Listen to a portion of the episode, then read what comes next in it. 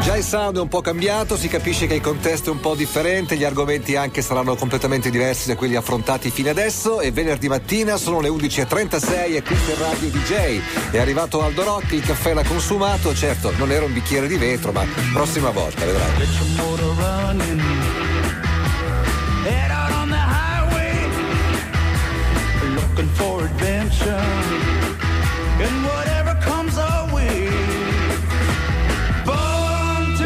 Buongiorno. Partirei con due considerazioni sull'aria di oggi. Sì, sì, nel senso che eh, sai che io, tue, eh. io mi, mi regolo sempre sul, sul garage. Oggi l'aria del garage era meglio dell'aria esterna. Eh. Quindi cosa vuol dire? C'è Vuol- bassa pressione. No, non è che c'è bassa pressione. Gli antichi avrebbero detto: la morte della terra è diventare acqua, la morte dell'acqua è diventare aria, la, la- la morte Dell'aria? dell'aria è diventare polvere sottile. Oggi è polvere sottile. Ma non vi preoccupate, fate un bel respiro, rilassatevi perché noi vi diamo energia.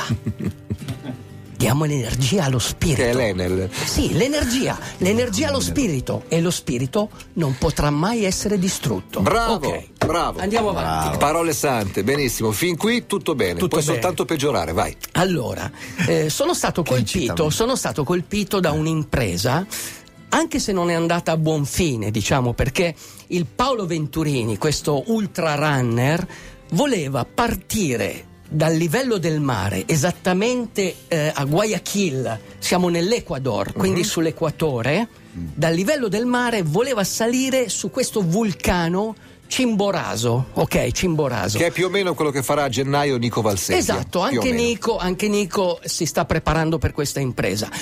Ha delle difficoltà che sono climatiche, che sono di, di- di- di sforzo Perdonami, intenso. Nico farà la prima parte in bicicletta, la seconda a Sì. piedi. Eh, Venturini Eh, Venturini è un ultra runner, Sì, quindi sì, lo corre, conosco, conosco. corre e quindi voleva fare 250 km dal livello del mare fino Ma alla mi sembra cima. una bella idea, Sì, Beh, sì, bellissima, bella, bellissima. bella perché comunque è, è è un'esperienza. Tu sai che il viaggio non è mai il viaggio Io in se stesso. 4 chili. È il viaggio dentro di Secondo te. me, è il viaggio che dovrebbe fare Nicola e stare un po' zitto, capisci? Dove- Ho detto- fare... io ho detto, ma io ho detto solo dovrei buttare giù 4 kg. Tu hai detto tantissime giù parole. Te dalla sedia. Lo so, lo so, allora, cosa succede? Succede che lui parte, Sì. parte, eh, dovrebbe fare un Fascista. 4-5 tappe. Squadrista. Molto più a destra. Sono, sono a- giro, Vai, quindi vai, faccio vai, il vai, giro vai, e vai, vai. io sono anarchico. Allora, lui deve, lui deve partire, da- deve, Deve partire dal livello del mare, Oceano Pacifico, 37 gradi, 65% di umidità e arrivare in vetta. Neve con difficoltà quasi alpinistiche, perché comunque aveva bisogno delle guide, Certo. aveva bisogno comunque di una certa preparazione, aveva bisogno di acclimatarsi, perché comunque partire, tu sai che dicono se parti eh, dal livello del mare vai sull'Everest muori, cioè se fai 8000 km di dislivello In poco tempo. sì, se ti portano su con l'elicottero, naturalmente, eh, ma non è possibile. Allora lui ha iniziato a fare queste tappe, eh, tutto bene. eh, Guayaquil è una città. È bellissimo l'Ecuador, però le periferie, come le periferie di Kathmandu, le Fa perifer- brutto. Sì, sono molto inquinate, Ah, sono, eh, non sono- pericolose. Quindi tu corri e, e comunque la respirazione diventa faticosa. Poi inizi a salire. È arrivato a un certo livello, quindi dove iniziava la vera montagna, il vero vulcano, e lì ha trovato le prime difficoltà. Perché? Tu immagina di camminare su una Saint-Honoré, hai presente? Quindi c'è una crosta eh, di glassa, una crosta. eh, poi eh, il piede affonda e trova una polvere che sul pendio ti tira giù il Urca. piede. Quindi molto difficoltoso tecnicamente eh, salire. A un certo punto è arrivato a 5500 metri e lui voleva andare ancora su, però le guide. Eh, secondo me le guide hanno fatto la scelta giusta, gliel'hanno come se- co- non Gli dico imposto, però gli hanno detto guarda ragiona, perché questo succede a molti alpinisti, quando tu sei in montagna tu perdi la ragione, diventi veramente Certo, certo. folle e allora devi seguire i consigli. Il buon senso di uno che è più esperto. È il consiglio che gli ha dato la, la- la guida. guida è tu riesci ad andare su, però non torni non più, torni. non torni più e quindi mi è venuta in mente quella famosa frase di Viestur che diceva andare in vetta è facoltativo, ma tornare a casa è sempre obbligatorio. in ogni modo. Questa canzone si intitola San Francisco Patrol. Bellissima. Se potete andate anche a San Francisco. Lui è un grande cantante che si chiama Robin Hitchcock. Non faceva il regista prima, ha sempre solo fatto il cantante. Questa è Radio DJ.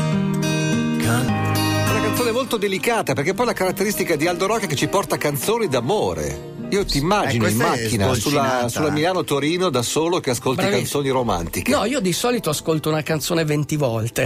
prima, Prima di esserne Sì, convinto. prima di essere convinto. L'ascolto, la riascolto, eh, e- ed è così che bisognerebbe fare. Comunque le, le cose belle alla fine le scopri lentamente, cioè un- una qualsiasi cosa. mh, pensa a un fatto di cronaca, comunque a una notizia, diventa banale, non è che la puoi dire 3-4 volte. Un'opera d'arte la puoi vedere tantissime volte, non ti Certo, e stanca ogni volta mai. che la guardi la vedi con una Esatto, prospettiva anche ecco, un po' diversa. secondo- e le belle canzoni sono così.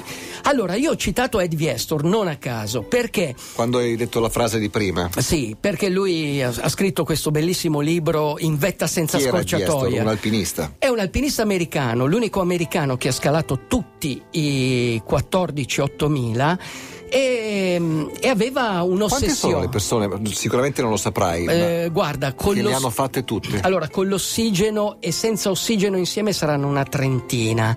Senza ossigeno non sono più, sono meno di 20, credo, senza ossigeno, eh? Fare tutti i 14-8000 senza ossigeno, però adesso puoi controllare. E, mm, eh, Viestur aveva un'ossessione. Ecco cosa succede a molti alpinisti. Cioè, molti alpinisti sono sempre in mezzo tra questa dedizione di compiere un'impresa e l'ossessione. Perché ho detto eh, che ha fatto bene Venturini a non salire in vetta? Perché comunque tu quando sei vicino alla vetta eh, dici, beh, sono già, sono... pensa agli alpinisti, pensa anche a Simone Moro, molto Certo. spesso è arrivato Perché a 90 Simone metri. lo scorso anno è rimasto tre mesi praticamente al Sì, campo base e ma molto spesso indietro, è no? arrivato a 120 metri, 90 metri. E poi se n'è andato. Poi sapeva, sì, certo, sarebbe arrivato in vetta, ma non, Ma non sarebbe tornato indietro, O o perlomeno, quantomeno non era o perlomeno eh, e Scusa, torna indietro domanda- affrontando dei rischi grandissimi. da bambino proprio. Uno Dimmi. arriva a 90 metri, non può dire sì, sì, ok, ce l'ho fatta. No, assolutamente. non so- ass- No. Oggi, oggi no. C'è il chip. Ma neanche una vo- ma neanche, Come ma ne- no, Non capito, scusa. ma no, Devi ma- fare una foto. 90 metri? Devi farti un selfie, devi farti no, un selfie. nel senso che comunque nessuno, guarda, nella storia dell'alpinismo sono pochi, eh, diciamo, sono poche quelle vette dubbie fatte dagli Mm. alpinisti, perché alla fine eh, se vai in vetta, insomma, la, la sensazione è talmente forte. Poi certo, tu puoi sbagliare, molti, molti 8000 hanno Eh. una precima, hanno la cima est, la cima ovest, la cima centrale, e infatti molto spesso alcuni dicono sono arrivato sulla Lì. cima est ma Eh. non su quella centrale. Ok. Per Viestur la- la- il vero incubo, la vera ossessione di, questi, di tutti questi 14-8000 era l'Anapurna. Allora, tutti pensano che il K2 è la montagna eh, più rischiosa, lo è. Perché comunque sul K2 sono morte tantissime persone. Ti faccio l'esempio: sull'Everest, tra tutti quelli che l'hanno scalata, il 9% sono morti, ok? Sul K2 il 23%, quindi è una montagna molto pericolosa. Certo. Lo stesso Viessur dice il K2 è il sacro graal dell'alpinismo, per intenderci, la montagna degli italiani. Bene, nella Napurna il 33%, cioè tre persone vanno in vetta e uno muore, capisci? Questa è una cosa molto molto pericolosa e per lui era diventata un'ossessione. I listen to you time and time again. Fa è uscito un disco contenente vecchie canzoni recuperate, incise o quasi incise da Dylan negli anni 60. Il, il disco si chiama The New Basement Tapes, cioè i, i nastri della cantina, Sì, fondamentalmente. erano quelli che lui non ha messo su disco, non ha completato, ha lasciato solo le musiche e a 40, 50 anni. A 50 anni. 50 anni esatti sono stati rifatti. Questo è un brano eh, riscritto e rifatto e ricantato da Manford, il famoso Manford leader Sons. C'è anche Elvis. Costello, ma soprattutto la chitarra c'era Johnny Depp. Ah, bello. Chiuso la Ma parentesi. riscritto vuol dire che il testo non c'era, era solo Il- una musichina. il testo C'era solo soltanto la musica. Penso, Ah, beh, beh, penso beh. solo alla musica. Uomo, abbiamo Al- un minuto. ah, sì, un minuto. Allora, eh, ritornando a questo Annapurna, quindi l'ultimo 8000 che eh, Ed Viestur si è, si è Perdonami, il- un libro di Simone Moro si chiamava Una cometa sulla Napurna. Certo, perché comunque tra, questo, tra questa percentuale, eh, tre in vetta e uno muore. La percentuale qual era di quelli che ce l'hanno fatta a fare i 14 8000 con, senza ossigeno? È quasi la metà perché sono 28 quelli che, Sì. che ce l'hanno fatta in generale, in generale. in generale. Di cui e di 12 questi senza 28 ossigeno. soltanto 12, 12. sono riusciti senza ossigeno. Allora, ti dicevo, Mal di sulla, testa. sulla Napurna, sulla Napurna, ti viene mal di testa. Ma sì, no, ti viene- sulla Napurna eh, anche Simone Moro ha perso uno dei suoi amici, amici migliori, questo eh, Bukarev, eh, l'ha perso con una valanga, perché la Napurna è, è una montagna Dov'è? Pericolosissima. La Napurna è nel parco della Napurna nel Nepal, Ok. quindi è- tra l'altro non è la- una delle montagne anche più basse degli 8000, però è veramente pericolosa. E, e infatti è paradossalmente è stata la prima montagna scala- il primo 8000 scalato nel 1950 da questo Morris Herzog che è arrivato in vetta ma poi ha perso tutte le dita, Eh, quindi nella discesa ha perso tutte le dita. Ehm, Viestur si è ispirato nella sua impresa a un altro grande alpinista svizzero. Purtroppo noi conosciamo gli svizzeri perché fanno il cioccolato, eh, Gli orologi. gli orologi e hanno I conti correnti. il- si dice, il, E hanno il cavò invece che la cantina. hanno appunto, ma sono dei bravissimi scalatori. Eh, certo. E questo Loretan, questo Loretan e Joss erano i due grandi scalatori, sono riusciti in un'impresa incredibile prima di Viestur e sono arrivati in vetta anche loro, ma è stata un'impresa incredibile. Loretan racconta così dei momenti della scalata. Loretan e Joss, mentre scalavano la Napurna dal campo 2 fino alla vetta, furono investiti da tre valanghe.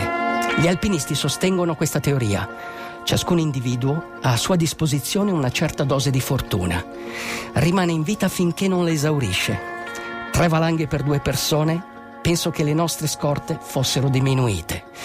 Alla fine Loretan aveva riassunto la sua impresa. Non mi sono mai spinto al limite come durante la traversata della Napurna. In nessun'altra occasione mi sono sentito così lontano dai vivi e così vicino ai morti. Bravo uomo. Molto bella. Abbiamo finito, buon weekend, noi ci risentiamo lunedì mattina alle 10. Grazie, ciao!